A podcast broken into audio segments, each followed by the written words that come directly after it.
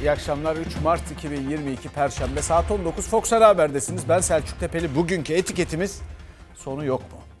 Elbette bu ülkede şu anda ardı ardına gelen zamlarla boğuşan herkesin aklına bu zamların sonu yok mu sorusu geliyor ve bize de pek çok bunu yazıp paylaşan izleyicinin mesajı ulaştı.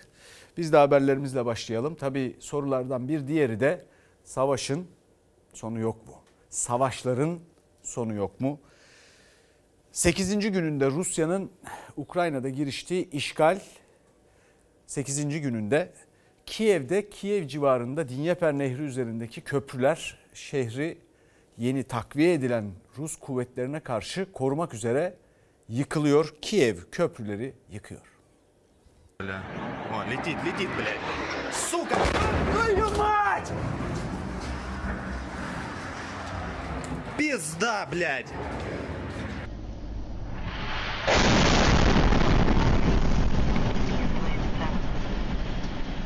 Rusya başkent Kiev'i yoğun bombardımana tuttu.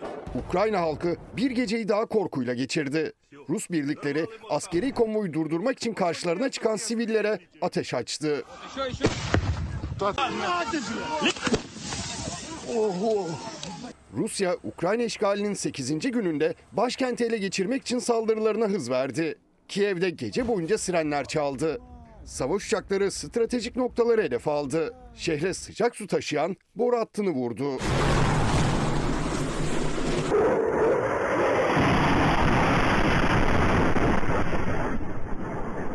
Bombardıman Amerikan CBS kanalının canlı yayınına da yansıdı. Gelişmeleri anlatan muhabir patlamalar üzerine yayını terk etti. Gecenin gündüze dönmesiyle saldırıların şiddeti arttı. Savaş uçakları ilk olarak yakıt deposunu hedef aldı. Daha sonra Kiev'in dış mahallelerini vurdu. Hava saldırısı yoldaki bir aracın kamerasına yansıdı.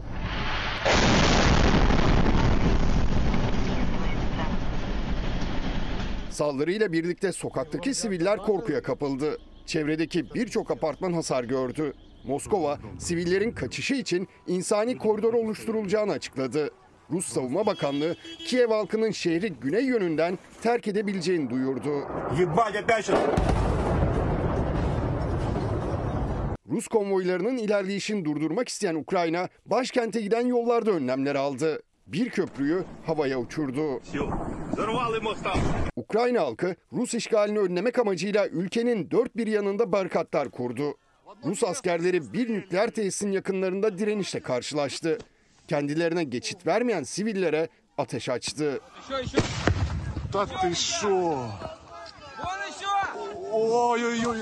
Rusya işgalin başından bu yana ilk kez kayıplarını açıkladı.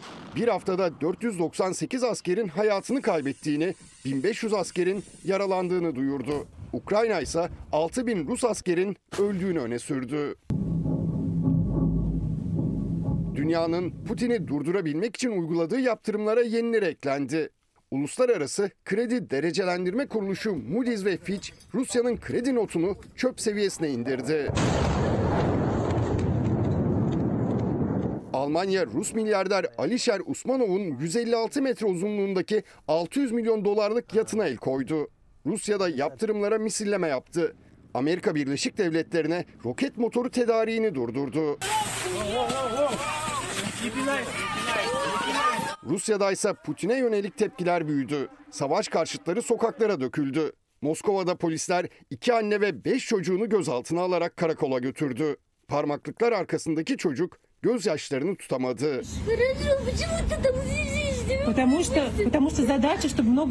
Anne ve çocuklar daha sonra serbest bırakıldı. Putin'in doğduğu St. Petersburg şehrinde de savaş karşıtları Ukrayna yönelik işgali protesto etti. Leningrad kuşatmasından kurtulan 77 yaşındaki bir kadın da gösteriye pankart açarak katıldı. Moskova yönetiminin protestolardan duyduğu rahatsızlık kısa sürede kendini gösterdi. Polisler yaşlı kadını gözaltına aldı. Ülke genelindeki gösterilerde gözaltına alınanların sayısı 700'ü buldu. Dünya Rusya ile Ukrayna arasındaki ikinci tur görüşmelerinden çıkacak sonucu beklerken Putin yine geri adım atmadı. Rus lider Ukrayna silahsızlandırılıncaya ve tarafsız bir statüye kavuşturuluncaya kadar işgalin devam edeceğini söyledi. Ukrayna lideri Zelenski ise Rus ordusu bizden 5 kat kuvvetli. Buraya bizi öldürmeye geldiler dedi. Rus annelere seslenerek lütfen gelin çocuklarınızı alın. Gencecik insanların yeri morglar olmamalı çağrısı yaptı. Efendim orada pankart açan teyze ta işte 2. Dünya Savaşı sırasında 1944'teki bir savaştan kuşatmadan da sağ çıkmış. Şimdi bugün şöyle soran insanlar var. Tabii 77 yaşında dendi ama ajanslar onu yanlış geçmiş olabilir. 90'ın üstünde belli ki. Şöyle sorular soruluyor duyuyorum. Her şey bizim başımıza mı gelecek diye.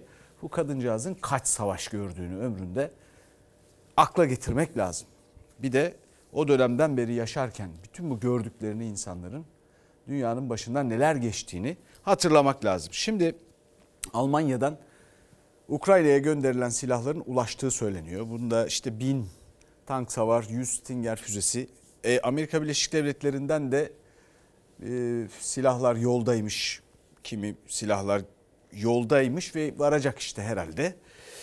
Ayrıca bir 10 milyar dolarlık yardım paketi hazırlanmış. O da verilecek Ukrayna'ya.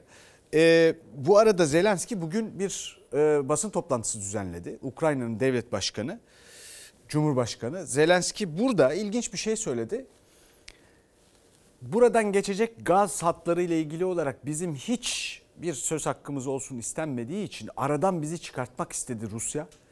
Sebeplerden bir tanesi de bu olabilir diyerek bir çeşit emperyalist işgal vurgusu da yaptı. Aynı zamanda Zelenski Türkiye Ukrayna için bir garantördür ifadesini kullandı. Cumhurbaşkanı Erdoğan ile de çok iyi ilişkileri olduğunu söyleyip övgü dolu sözler sarf etti. Ee, biz e, devam edelim. Sivillerin başına gelenlerle yaşadıklarıyla işte dünyaya gözlerini açan Ukraynalı bir bebek e, savaşa gözlerini açtı. Anne karnından sığınağa. Sabah doğum başladı. Çok stresliydim çünkü bütün köprüler kapalıydı. Sadece biri açıktı. Luka. Luka. Işık. Hayatlarına bir ışık olsun istedikleri bebekleri bu karanlık sığınakta açacak dünyaya gözlerini. Sadece o değil, Ukrayna'da 8 günde onlarca bebek savaşın ortasında dünyaya geldi. Onlarca kadın anne olmak için dakikaları saydığı için tahliye trenlerine binemiyor, sığınaklarda bekliyor.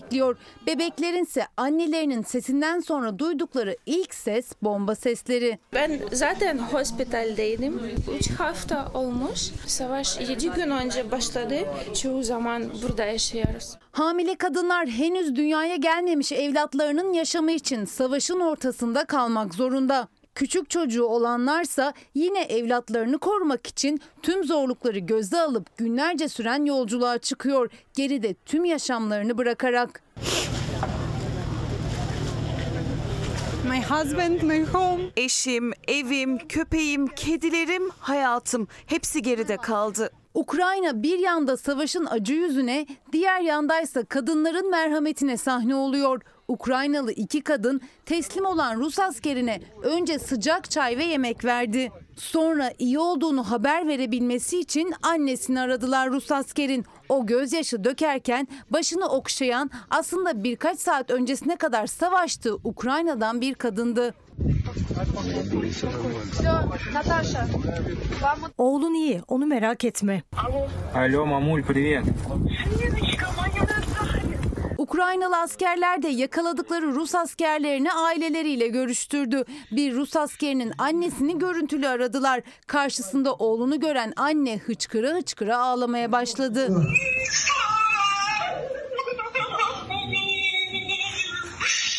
Aynı anlarda Ruslar sivillerin bulunduğu şehirleri, köyleri bombalamaya devam ediyordu. Bu iki yaşlı kadın da bombardımandan sağ kurtulmayı başardı ama evlerini kaybetti.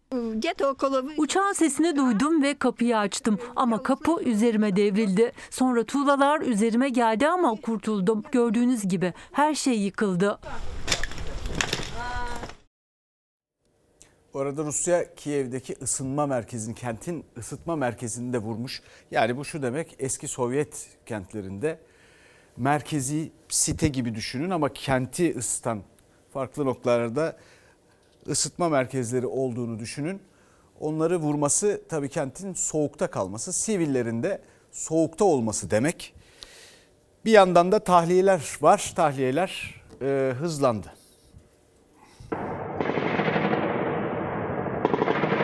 Biz burada yaşıyoruz. Geceleri ışığı söndürüyoruz. Karanlıkta oturmak zorundayız. Kapımız kilitli durumda. Rus yağmacılardan dolayı sessiz oturuyoruz geceleri. 8 gündür bu alandayız. Bir bomba sesiyle uyandırıldık.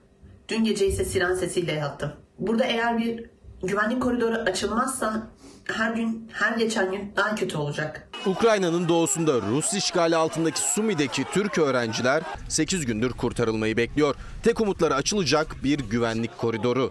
Dışişleri Bakanı da Rusya ile görüşüldüğünü açıklamıştı ama henüz koridor açılmadı. Türk öğrenciler can korkusuyla beklemeye devam ediyor. Kesinlikle can güvenliğimiz yok. Tahliyesi zor olan yerler var. Mesela Sumi şehri. Ruslarla konuşmaya başladık. Koridor açılırsa Rusya tarafından da otobüsleri ayarladık. Maalesef ki Kiev ve Harkov bölgelerine gidemiyoruz. Çünkü yollar Rus askerleri tarafından kapalı. Ayşe Beril Argun, Rusya'ya 20 kilometre mesafedeki Sumi'de bulunan yaklaşık 200 Türk öğrenciden biri. Sumi ilk işgal edilen şehirdi. O andan beri öğrenciler mahsur. Çok zor şartlar altında kendilerini korumaya çalışıyorlar. Kaldığımız yer burası. Burası bir koridor. Tüm eşyalarımız neredeyse burada. Bu tahliye çantalarımız bizim. Olası bir sığınaklarda direkt bunları alıp buradan kişi başı bir tane su alıp direkt gidiyoruz sığınağa. Biz 8 gündür burada kalıyoruz. Ukrayna'dan 404 kardeşimiz daha yola çıktı. Böylece tahliye ettiğimiz vatandaşlarımızın sayısı 8454 oldu. 7000'den fazla Türk tahliye için beklerken Özdemir ailesi Ukrayna'dan ayrılmayı başardı.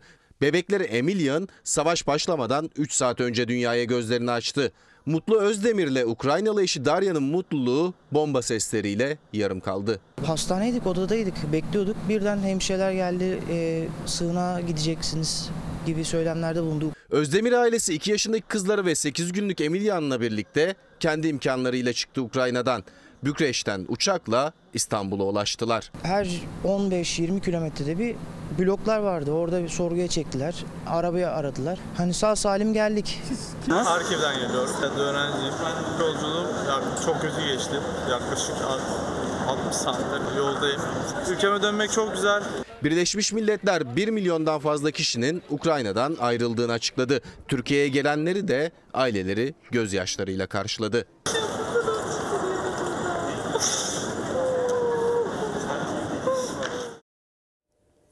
Bir izleyicimiz milletimizin belini büken zamların sonu yok mu demiş.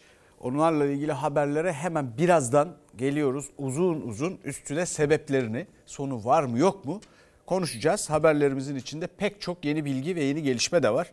Bir başka izleyicimiz dünyaya yayılan bu umutsuz gidişin bir sonu yok mu demiş. Sonu olacak elbet. Zaten dünya, dünya şu anda onunla uğraşıyor. Yani bunu tam olarak tarif edemiyor olabilir belki ama şu anda onunla uğraşıyor. Dünyanın endüstrisinden eğitimine, uluslararası ilişkilerine bütün yapısı savaşlar üzerine özellikle de şekillendiği tarih olarak 18. yüzyılda başlayan savaşlar üzerine kurulu. Ama bu 18-19. yüzyıldaki yaşananların üstüne kurulan dünya 20. yüzyılda alınan kararlarla 21. yüzyılda bir yere varamıyor. Bunu görüyoruz. Çünkü teknoloji bambaşka bir yere gitmiş, dünya küreselleşmiş, herkes birbirine bağlı ve herhangi bir yerdeki meselenin bir başkasını nasıl etkilediğini görüyoruz. Dolayısıyla zaten şu anda yaşanan ve hatta Rusya'ya tepkilerin bu kadar yoğun olmasına yol açan şey budur. Bunun için tabii bir de mantalite değişikliği gerekir. Nedir o mantalite değişikliği? Mesela bir yazar Balzac diyor ki insan gücünü hep bir başkasının ya da bir başka şeyin kötülüğü için kötülüğüne göre tarif eder. Bundan vazgeçmeli diyor. Mesela ezer geçerim. İşte o kadar güçlüyüm ki şu bu. Ama kimse şunu demiyor. Şu kadar alanı çiçekle donatırım o kadar güçlüyüm demiyor. İşte burada bir sorun var. Bir başka yazar o da bizden Hakan Günday. O da Bertolt Brecht'ten alarak şöyle diyor.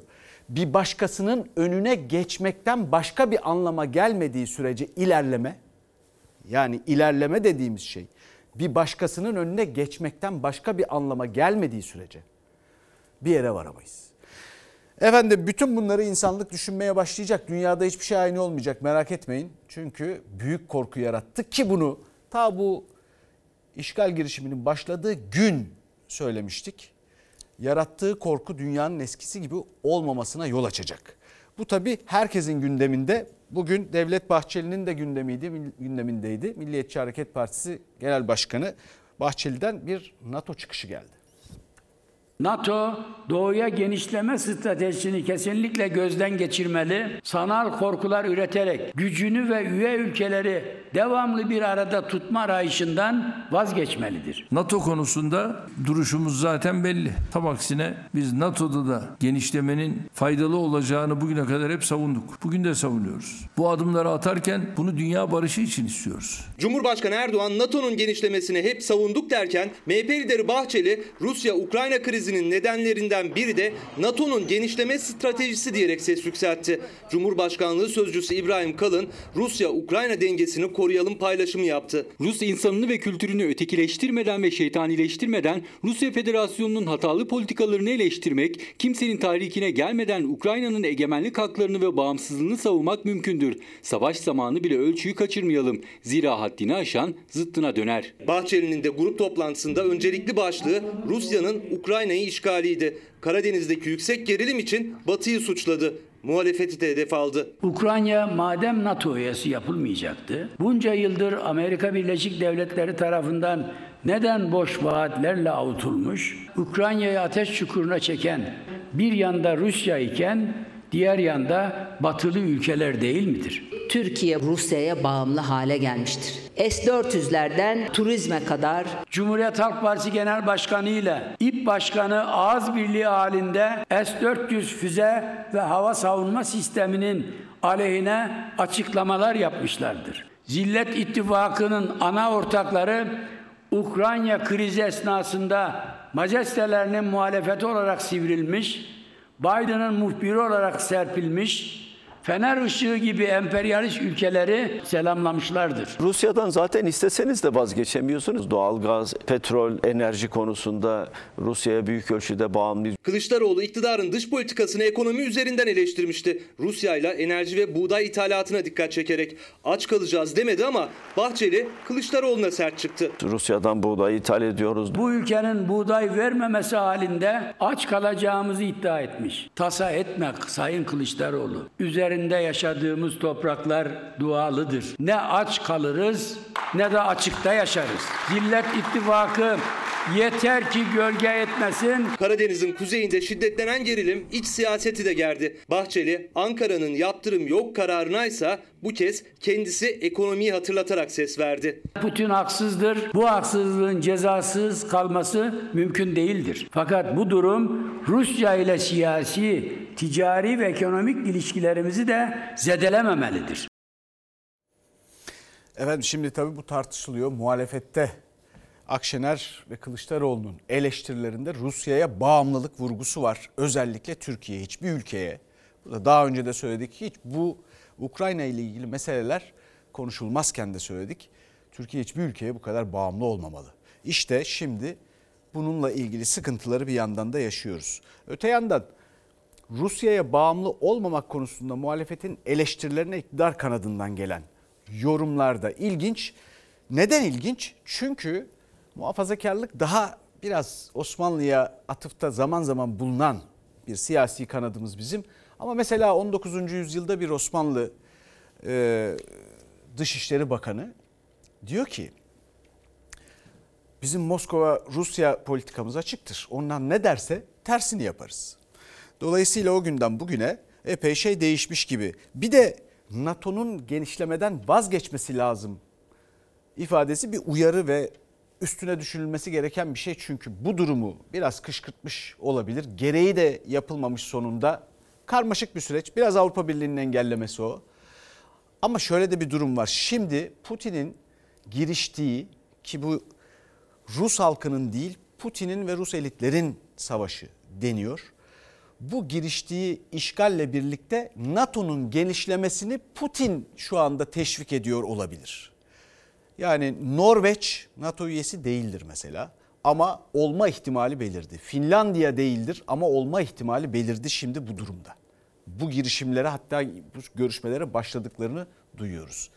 Sonunda da artık ne kadarı kalırsa Ukrayna. Dolayısıyla bu giriştiği işgalden veya savaştan elinde neyle çıkacak Putin göreceğiz hepimiz. Efendim şimdi gelelim enflasyona, ekonomiye. En büyük meselemiz arka, arka arkaya zamlar gelirken TÜİK e, Şubat ayının enflasyonunu açıkladı. TÜİK'in enflasyonu %54.44 görüyorsunuz. Yıllık enflasyonu. ENAK açıkladı. O da yıllık enflasyonu %123.80 olarak söyledi. %100'ün üzerinde hissediyorum. Onlar sadece insanları kandırıyorlar. Kandırdıklarını sanıyorlar daha doğrusu. Gerçek çok fazla, çok büyük. Valla geldim tavuk alacaktım biraz yemek yapam. Baktım bağlı. Kilosu 40-45 lira. ben alamadım geri gideyim. Ne yapayım alamadım. Tüketici pahalılıktan eli boş dönüyor evine. Hissettiği enflasyon %100'ün üstünde. TÜİK ise Şubat enflasyonunu yıllık %54,44 olarak açıkladı. Akademisyenlerden oluşan ENAG'ın açıkladığı yıllık enflasyonsa yine 3 haneli. ENAG TÜİK'in iki katından da fazla hesapladı enflasyonu. Yavrum ben e, onlara inanmıyorum. Niye inanmıyorum biliyor musun? Her şey çok ateş pahası. Biz bir emekliyiz. Korka korka al- alışveriş ediyoruz gezip de. Yani istediğimiz eskisi gibi alamıyoruz ki.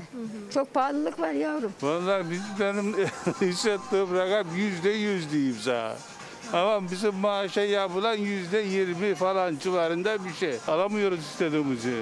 Bakı bakı geçiyoruz. Araba diyorum ki boş ver ucuz hangisiyse ondan al. Mecbursun idare etmeye yani. Hayat pahalılığı idare edilebilecek düzeyi aştı. Son 20 yılın zirvesine tırmandı. En son Nisan 2002'de %50'yi aşmıştı yıllık enflasyon. Yeniden aynı düzeye yükseldi. Araba dolduruyordum, pazara çıkıyordum. Elimle görüyorum. Yalan değil, görüyorsunuz yavrum be. Kıvırcık 10 lira, 2 liraydı. En fazla hissedilense gıda enflasyonu TÜİK %64,47 olarak açıkladı. Gıda enflasyonunu ancak tüketicinin hissettiği çok daha fazlası. Üstelik yüksek fiyatlardan gıdadaki KDV indirimini de hissedemiyor tüketici. Şubat ayında gıdada KDV düşürülmüştü. Hedef gıda enflasyonunun da düşmesiydi ama öyle olmadı. Gıda fiyatları TÜİK'e göre aylık %8,41, yıllıksa %64,47 arttı. Gerçekten her şey çok pahalı. Baksanıza ya patlıcan, karnabahar mesela 15 lira aslında 4'e 5'e alıyorduk. %88 ile zam şampiyonu karnabahar kış sebzesi ancak marketlerde fiyatı 15 lira. Zam şampiyonu karnabaharı ikinci sırada bir ayda fiyatı %79 zamlanan kabak takip ediyor. Üçüncü, dördüncü sıralarda yine gıda ürünleri. Ne yapacağız yavrum? İdaresine ka- kaçıyor. Arada patates yeme işte en ucuzuna gidiyoruz. Alamıyoruz.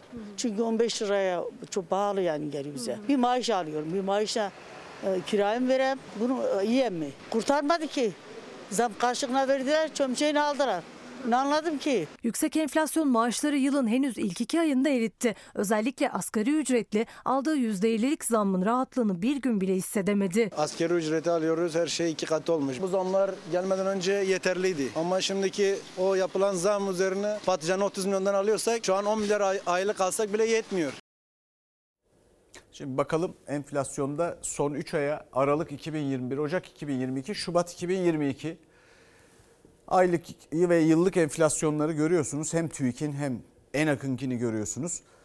Ee, şu geldiğimiz noktada yıllık ENAK %20, 123.80 diyor 54.44. Bir şey daha söyleyeyim. Gıda enflasyonu %64.47. Gıda enflasyonu bizim gördüğümüz buradaki tüketici enflasyonunun da üstünde. E, bu arada biz KDV indirimi yaptık değil mi? Gıdada. Düşsün fiyatlar diye KDV indirimi kaynadı gitti belli ki. Enflasyonla fiyatla mücadele timleri kurulmuştu bir ara. Fotoğraf veriyorlardı, video görüntü veriyorlardı. Onlar ne oldu? Onlar neye bakıyor? Demek ki kaçırdılar. E tüketici enflasyonu böyle üretici enflasyonu ne durumda peki? Orada enak rakamı yok. Orada TÜİK açıklıyor rakamı. Oradaki rakamsa yüzde 105. Üfe'de gördüğümüz rakam hakikaten çok yüksek. %105 üretim maliyetlerinin artmış olması e, Türkiye'de enflasyonun genel olarak yüksek seyredeceğinde bir göstergesi. Üretici enflasyonu 27 yıl sonra ilk kez 3 haneye ulaştı. Artan maliyetler %100'ü aştı. TÜİK Şubat ayında üreticinin enflasyonunu %105 olarak açıkladı. Üretici fiyatlarının tüketici fiyatlarından daha yüksek artıyor olması bize şunu gösteriyor. Türkiye'de enflasyonun temel sebebi maliyetlerdeki artış. Talepten kaynaklanan güçlü bir enflasyon artışı söz konusu değil. Çünkü vatandaşta harcayacak para yok. Tüketicinin cebini zorlayan, enflasyonu artıran, üreticinin artan maliyeti. Ekonomi profesörü Yalçın Karatepe'ye göre o maliyeti artıran zincirin ilk halkası ise döviz kuru. Döviz kurları bu kadar hızlı artmamış olsaydı belki üretici fiyatlarındaki artışın da biraz daha sınırlı kalmasını bekleyebilirdik. Faizi indireceğiz ve indiriyoruz. Bilin ki enflasyon da inecek. Faiz adım adım düşürülürken döviz kuru da adım adım yükseldi. Akaryakıta, enerjiye gelen zamlarla üretici enflasyonu önce %50'yi aştı. Son olarak da %105 ile 27 yılın zirvesine taşıdı. İnşallah her yeni ayın bir öncekinden daha iyi olduğunu göreceğimiz bir döneme girdik. Enflasyonun bu seviyelerde devam edecek ve e, yaza doğru gevşemesini bekliyoruz. Biz ne yapıyoruz? Vallahi inşallah yaza işimiz düzelir diyoruz. Şimdi temenniyle ekonomi yönetilmez. Ekonomi stratejik kararlarla yönetilir ama ben iktidardan e, böyle hamleleri e, göremiyorum maalesef. İnşallah yaz aylarıyla birlikte milletimizi günlük hayatında sıkıntıya sokan enflasyon sorununu da önemli ölçüde kontrol altına almış olacağız. Yaza enflasyonun düşmesi zor görünüyor. Çünkü tüketici enflasyonu kısa süre sonra üretici enflasyonunu yakalıyor. Kasım'da üretici enflasyonu %54'tü. Tüketici enflasyonu 3 ay sonra Şubat'ta aynı seviyeye yükseldi. Şimdi üretici enflasyonu %105. 3 ay sonra yani yazın tüketici enflasyonunda düşüş değil aksine artış bekleniyor. Üretim maliyetlerindeki artışı sonsuza kadar üreticilerinin e, kendi hanelerine gider olarak yazması beklenen bir şey değil. Tüketici fiyatlarında da bir artışa yol açacağını tahmin etmek e, çok e, zor olmasa gerekir diye düşünüyorum. Bakalım şimdi üretici enflasyonundaki duruma son 3 aya yıllık 79.89'dan 105.01'e geldi üretici enflasyonu. Biliyorsunuz tüketici enflasyonu da yaklaşmış durumda şimdi 79.89'a neredeyse TÜİK rakamlarıyla bile 54,5 neredeyse. Demek ki üretici enflasyonu 3-4 ay içinde tüketici enflasyonuna yansıyor. İnşallah yansımaz. Yani bakalım ekonomiyle ilgili ilginç başka veriler de var. Onu sizinle paylaşacağım. Diğer habere geçmeden önce bir şey düzeltmek istiyorum. Biraz önce NATO ile ilgili Norveç, Finlandiya dedim. İsveç, Finlandiya diyecektim. Dilim sürçtü kusura bakmayın karıştırdım. İsveç ve Finlandiya'nın e, NATO üyesi değil onlar NATO üyesi olması süreciyle ilgili gelişmelerden bahsetmek istemiştim. Efendim şimdi geçelim akaryakıt zamlarına. Bu gece yeni zamlar açıklandı. 1.33 mazota ve 53 1 lira 33 kuruş mazota 53 kuruş da benzine zam geliyor. Akaryakıt zamları uçup gidiyor. Fişe göre 23 litre yakıt aldık benzin. 407 lira. Akaryakıta gelen zam iğneden ipliğe, ekmekten suya kadar her şeye aslında zam demektir. Aldığımız bütün parayı benzine veriyoruz. Başka bir şey değil. Mecbursun. Sabah işe gidiyor, malzeme götürüyor, malzeme getiriyor. Mecbursun. İki günde ikinci kez zam geldi akaryakıta. Benzine 88 kuruşluk zammın ardından bu geceden itibaren 53 kuruş daha zam geliyor. Litresi 17 lira 96 kuruşa çıkıyor. Motorine gelen zamsa zaten yüksekti. 1 lira 51 kuruştu. Ona da 1 lira 33 kuruş daha zam geliyor. Litre fiyatı 18 lira 92 kuruşa yükseliyor. Doğalgaz, elektrik, su, enerji giderleri aylık gelirimizin ortalama yarısını kapsıyor. Zaten %50 enflasyon var ülkede. Daha hiçbir sınır mıdır kalmadı. Bütün sınırları aştık. Bizim psikolojik sınırımız daha bir rakamla belirlenecek gibi değil yani. Sürücüler için akaryakıttaki kritik sınırlar bir bir aşıldı. 5 liraya geldiğinde çok konuşulmuştu. 10 lira oldu 20 liraya koşuyor. Eskiden zamlar bile daha uzun vadeliydi. Ancak şimdi akaryakıt fiyatları günlük zamlanıyor. Geldiğimiz noktada 1-2 yaşıyoruz.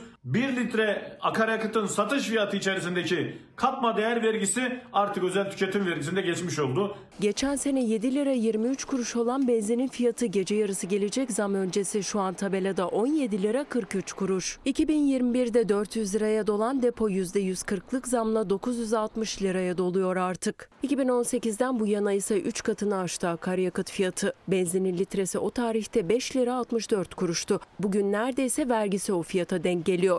Bugün Ankara merkezde litresi 17 lira 53 kuruş olan benzinin 2 lira 52 kuruş e, ÖTV, 2 lira 67 kuruşta KDV bulunmaktadır. Yani 17 lira 53 kuruşluk e, satış fiyatı olan benzinin 5 lira 19 kuruşu vergilerden oluşmaktadır. Motorine baktığımızda ise 17 lira 67 kuruş olan 1 litre fiyatının içerisinde 2 lira 05 kuruş e, ÖTV, 2 lira 69 kuruş KDV bulunmaktadır.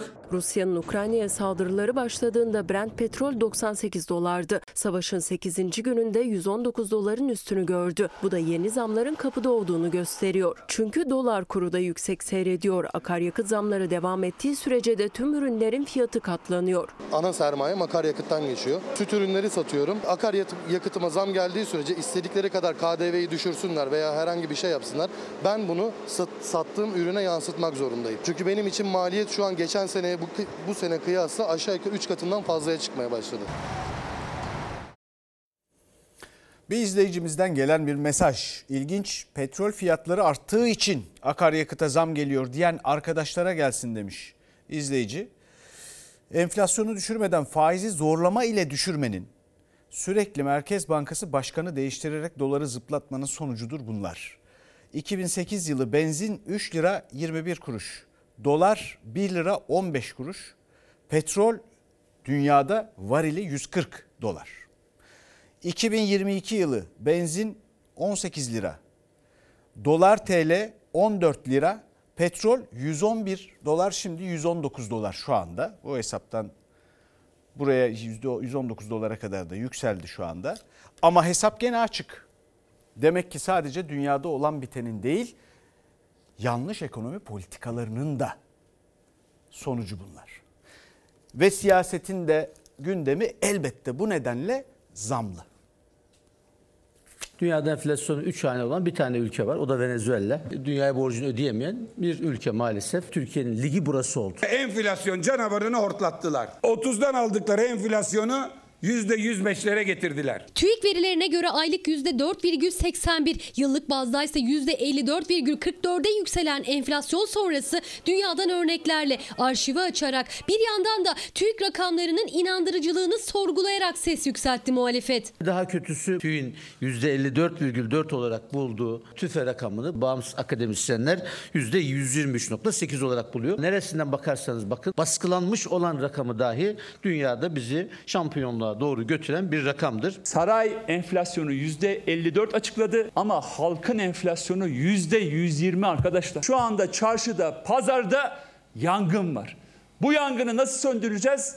Üreterek söndüreceğiz. Bunların kafası basmaz. Ben ekonomistim. Kitap yazdılar. Enflasyon tarihi oldu diye. AK Parti iktidara geldiği gün %29'du. Bugün %54.44. Kitabı yazanlar kitabı tersten okumuşlar. Belli Afrika ülkelerindeki enflasyonları veriyor. Çat'ta %1, Ruanda'da %1,3, Gabon'da %2, Kamerun'da %2,4. Bunlar nasıl bu yalanı uyduruyorlar? Bütün dünya sanki enflasyona yanıyormuş, yıkılıyormuş gibi bir hava istiyorlar. Ben bunu anlayamıyorum. Faiz sebep, enflasyon neticedir. Cumhurbaşkanı Erdoğan faiz sebep enflasyon sonuç teziyle her ay enflasyonun daha da düşeceğini söylemiş, muhalefet eleştirmişti. Bir kez daha Erdoğan'ın o sözlerini de hatırlattılar. Recep Tayyip Erdoğan diyor. Gelecek ay düşecek, gelecek ay düşecek. Damadının o meşhur hikayesi vardı. Şubat, Mart'tan iyi olacak, Nisan, Mart'ı aratmayacak.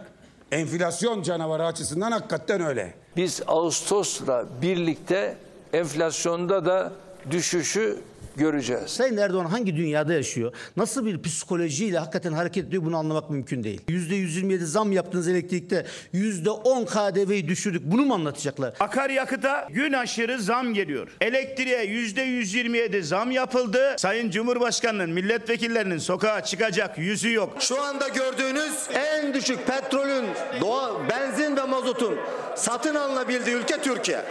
Bakınız yüzde 50, yüzde 40 Avrupa ortalamasının altında bizim ülkemizde satılmaktadır. Muhalefetin yüksek enflasyona geceden sabaha fiyatı değişen akaryakıta tepkisi sürerken AK Parti Grup Başkan Vekili Cahit Özkan da en düşük akaryakıtı biz kullanıyoruz dedi. Değerlendirme sizin. Bir izleyicimizden bir uyarı var. Asgari geçim indiriminin kalkması net ücret üzerinden çalışanların bütçesine çok büyük yük getirdi. Çok büyük sıkıntı yarattı. AGİ'ye acilen çare bulunması gerektiğini anlamak lazım demiş. Efendim şimdi de Türkiye'nin iç siyasetinde Ankara'da güçlendirilmiş parlamenter sistem tartışmasına bakalım. Güçlendirilmiş parlamenter sistem teklifi güçsüzleştirilmiş Türkiye'nin taslak beyannamesidir. Ve bizim nazarımızda buruşturulup atılacak bir kağıt parçasından farksızdır. Sen tutup da milletin vekillerinin, milletin görevlendirdiği partilerin bulunduğu bir masaya o masadan çıkmış bir kağıdı yırtıp atacağız diyemezsin. Bu millete hakarettir. MHP lideri Bahçeli 6 muhalefet partisinin güçlendirilmiş parlamenter sistem mutabakatı için kağıt parçası güçsüzleştirilmiş Türkiye beyannamesi dedi. Muhalefetten yanıt gecikmedi. Mezkur metin ile 1982 Anayasası'nda gerisine giderek 1961 Anayasası'nda olduğu gibi devletin güçsüzleştirilmesi amaçlanmaktadır. Sizin gibi Erdoğan'a anayasa yapmıyoruz. Erdoğan'a anayasa yapıyoruz. PKK'ya, FETÖ'ye, küresel çevrelere, bölücü ve yıkıcı mihraklara ikramdır. İtinayla uzatılan kirli elin ibrasıdır. Bahçeli sert sözlerle hedef aldı 6 muhalefet partisine. Mutabakatın geriye dönüş metni olduğunu savundu. Ölmüş ve ortadan kalkmış bir sistem güçlendirilemez. Bir uzlaşma değil, uzlaşamama metni olduğu çok açıktır. Cumhur İttifakı'nın aktörleri var. Masayı bozmak istediler, istiyorlar da zaten. 48 sayfalık metnin içeriği tam takır, kuru bakırdır. Hiçbir somut ve yeni bir öneri de yoktur. Cumhurbaşkanı partisiz olacak, 7 yıllığına seçilecek. 7 yıllığına seçileceği söylenirken nasıl seçileceğinin kurnazca üzeri örtülmektedir. Olağanüstü hal kararnamesinin kaldırılacağı, devletin mücadele gücünün zayıflatılacağı görülmektedir. Bahçeli'nin muhalefete yanıtları 6 partinin imzaladığı mutabakat metni siyasetin gündemi. Muhalefet bu mutabakatı ve deklarasyonu yarının Türkiye'si sloganıyla, yarının Türkiye'si için sloganıyla imzaladı ve yayınladı. Güçlendirilmiş parlamenter sistemin Türkiye'de demokrasiyi güçlendirmesini beklediklerini, istediklerini, amaçladıklarını ifade ediyorlar. Bunun üstünde gerçekten durulması gerektiğini düşünüyorum. Çünkü Türkiye ekonomisi, bakın ekonomi haberlerinden buraya geldik. Zamların sonu yok mu sorusu sonu yok mu'nun bizim etiketimizin arkasına bağlanan en sık karşılaştığım soru. Türkiye'nin demokrasiye yatırım yapması ekonomisinde iyi gelişmelerin olabilmesi için belki de mümkün olan tek yoldur. Şu an için görünen budur. Ama bir tek demokrasiye yatırım yapılmıyor. Her türlü formül deneniyor. Her türlü paket ekonomiyle ilgili yeni modeller şunlar bunlar. Sadece demokrasiye yatırım yapılmıyor. Oysa demokrasiye yatırım yaparsa Türkiye. Bakın bu zamlar durabilir. Ekonomi daha iyiye gidebilir. Enflasyon frenlenebilir. Şimdi korona ile mücadelemize gidelim. Biliyorsunuz yeni bir evreye geçtik. Koronaya denetimsiz serbestlik verildi.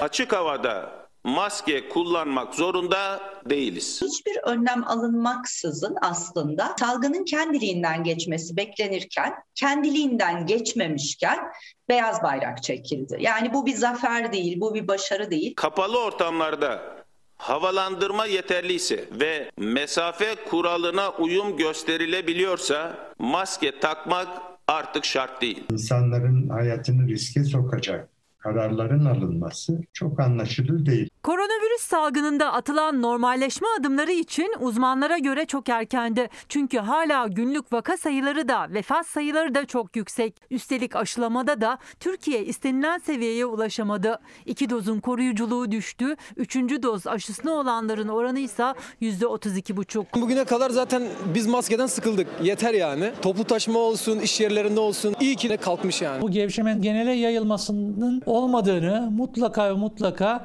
altını birkaç kere çizmek gerekiyor. Açık alanda kalabalıklaştığınız zaman bile maske gerekli. Bilim Kurulu üyesi Profesör Doktor Alper Şener yeni kararların ardından herkesi maske konusunda böyle uyardı. Zaten Sağlık Bakanı Koca da kararlarda tam mutabakat sağlanamadığını açıklamıştı. Kararlar mutlak bir mutabakatla alınmış kararlar değildir. Bilim insanlarımızdan henüz erken diyen ve bekleme taraftarı olanlar da var. En aşağı Mayıs sonuna kadar omikron salgınının gidişatıyla ilgili olumlu veriler beklenmeliydi. Kurallara uymamayı özendiren, onları ödüllendiren ama kurallara uyan, aşısını olan, tedbirini alan insanları cezalandıran bir şey, karar gibi görünüyor.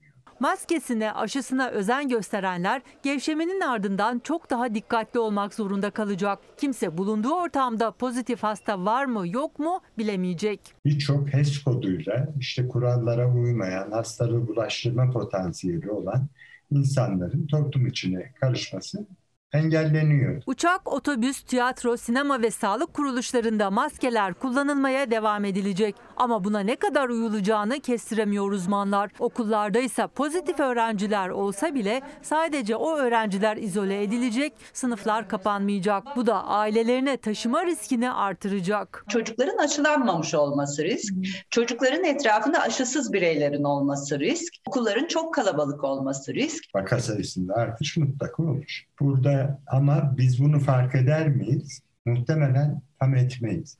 Çünkü testlerin yapılması daha zor hale getiriliyor. Ağzınızı açın. İzleyicilerimiz memur öğretmenler Milli Eğitim Bakanlığı'na geçmeli diye mesajlar da atıyorlar. Şimdi gelelim bu korona virüsüyle ilgili önlemler sırasında hiç korona ile ilgisi olmadığını anladığımız dün Sağlık Bakanı'nın açıklamalarından bir yasa, müzik kısıtlaması. Bununla ilgili tartışma var, sürüyor, sürecek gibi de keyfi yasa, keyfi uzatma.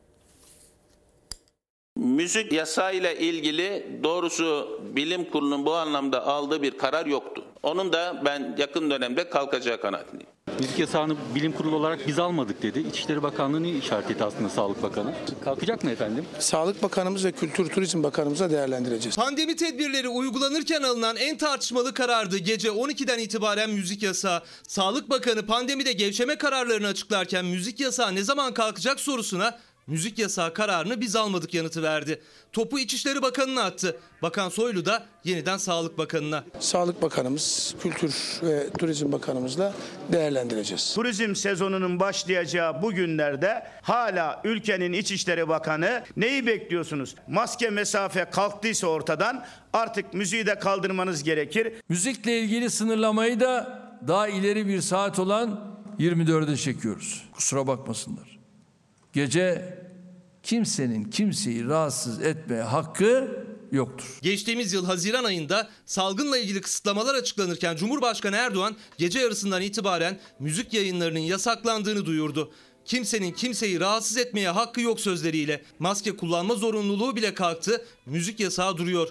Bakan Koca yasak kararını biz almadık dedi. Müzik yasayla ilgili doğrusu bilim kurulunun bu anlamda aldığı bir karar yoktu. Müzik yasağı Covid tedbiri değildir. Yaşam tarzına müdahale olduğu konusunda hiçbirimizin şüphesi olmayan bir yasaktır. Müzik yasağında siyasi bir tercih olduğunu düşünüyorum. Bunu reddediyoruz ve derhal gerekli tedbirleri alarak gece 12'den sonra da normale dönmelidir. O alanda da ekmek yiyen insanların mağduriyeti ortadan kaldırılmalıdır. Muhalefet müzik yasağının pandemiyle ilgisi yoktu siyasi karardı. Yaşam tarzına müdahaleydi dedi. Yasağın hala kalkmaması için keyfi diyerek tepki gösterdi. Gevşeme kararlarını İçişleri Bakanlığı'nın da henüz bir genelgeyle duyurmaması soru işareti. Sağlık Bakanlığımız Bilim Kurulu'nun bu kararlarını bir yazı çerçevesinde iletecek. Onun akabinde hemen yayınlanacak. Bakan Soylu Sağlık Bakanlığı'ndan yazı bekliyoruz dedi. Bakanlık gün içerisinde o yazının gönderildiğini söyledi. Müzik yasağı ne zaman kalkacak merakıyla gözler genelgeye çevrilirken maske uygulamasındaki gevşeme de siyasetin gündemindeydi. Gayri resmi rakamlara göre 500 kişi her gün ölüyor. Bu ne perhis? Bu ne lahana turşusu? Açık havada maske zorunlu değil derseniz o teması engelleyemezsiniz. Madem siz Covid'le mücadelede havlu attınız, maske attınız. Bari verileri yayınlayın da doğru tespitler olsun. Ve Isparta'ya gidiyoruz. Yine Isparta yine lapa lapa karanlık.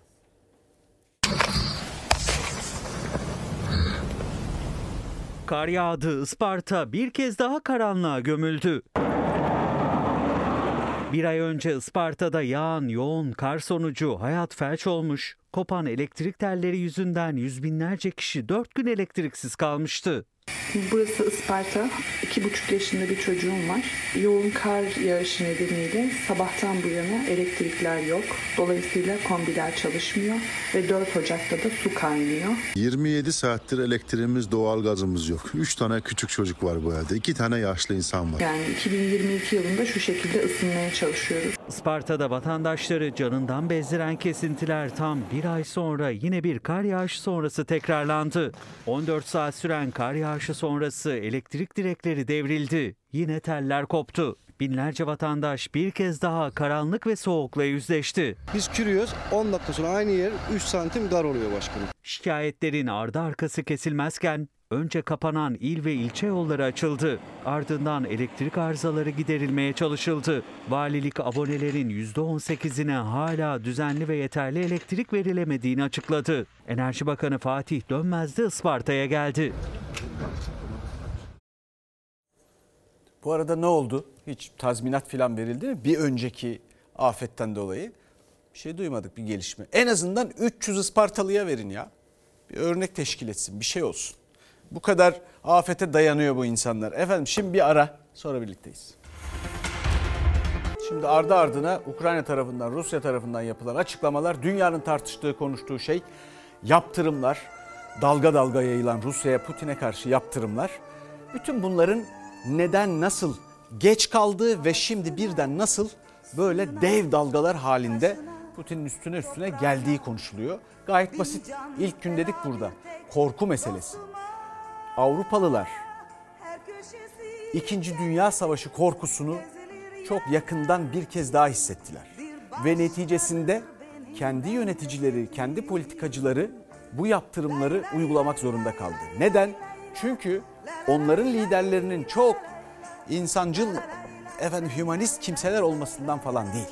Seçmenlerine hesap vermek zorundalar. Oy sandığına gidildiğinde bunun hesabının sorulacağını düşünüyorlar. Bu korkunun neticesi bu.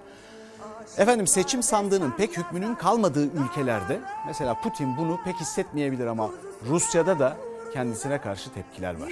Bizden sonra mahkum var yeni bölümüyle. Yarın görüşmek üzere hoşçakalın. Lay lay lay lay lay lay la la lay lay